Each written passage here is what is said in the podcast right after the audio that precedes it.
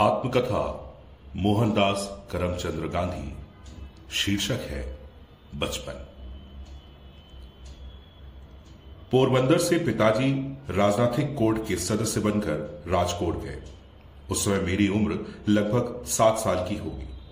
मुझे राजकोट की ग्रामशाला में भर्ती किया गया। इस शाला के दिन मुझे अच्छी तरह याद है। शिक्षकों के नाम धाम भी याद है।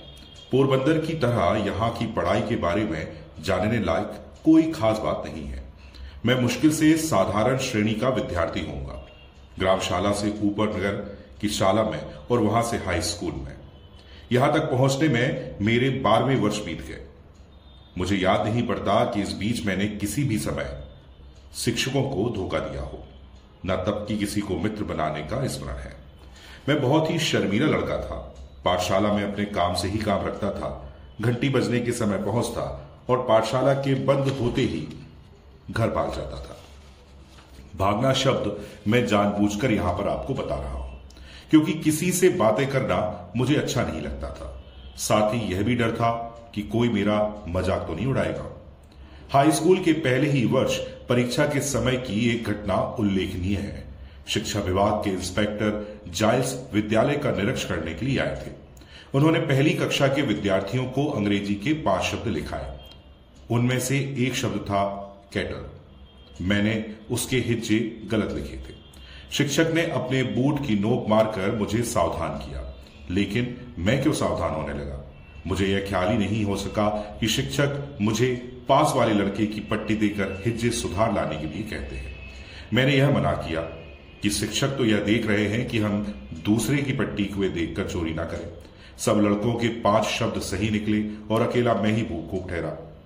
शिक्षक ने मुझे मेरी बेवकूफ़ी बाद में समझाई, लेकिन मेरे मन पर उनके समझाने का कोई भी असर नहीं हुआ। मैं दूसरे लड़कों की पट्टी में देखकर चोरी करना कभी भी नहीं सीख सका। इतने पर भी शिक्षक के प्रति मेरा विनय कभी कम नहीं हुआ। बड़ों के दोष ना देखने का गुण मुझमें स्वभाव है से ही था। बाद में शिक्षक के दूसरे दोष भी मुझे मालूम हुए थे, फिर भी उनके प्रति मेरा आदर कभी कम नहीं हुआ।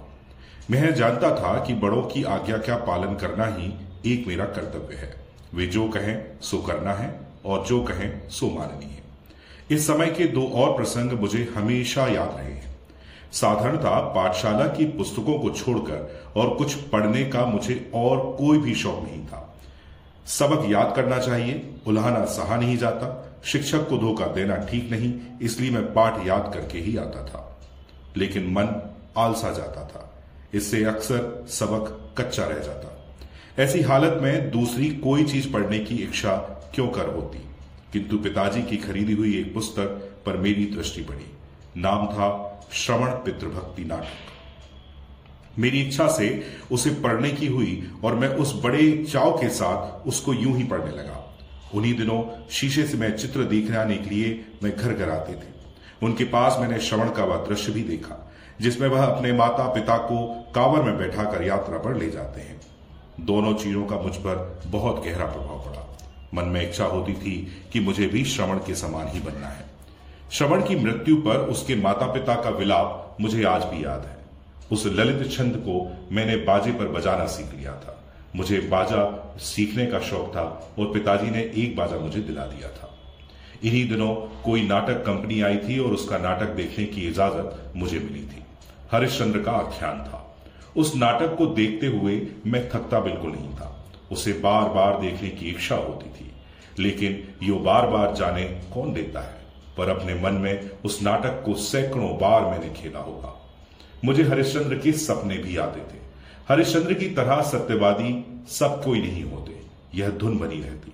हरिश्चंद्र पर जैसी विपत्तियाँ पड़ी, वैसी विपत्तियों को भोगना और सत्य का पालन करना वास्तविक सत्य है।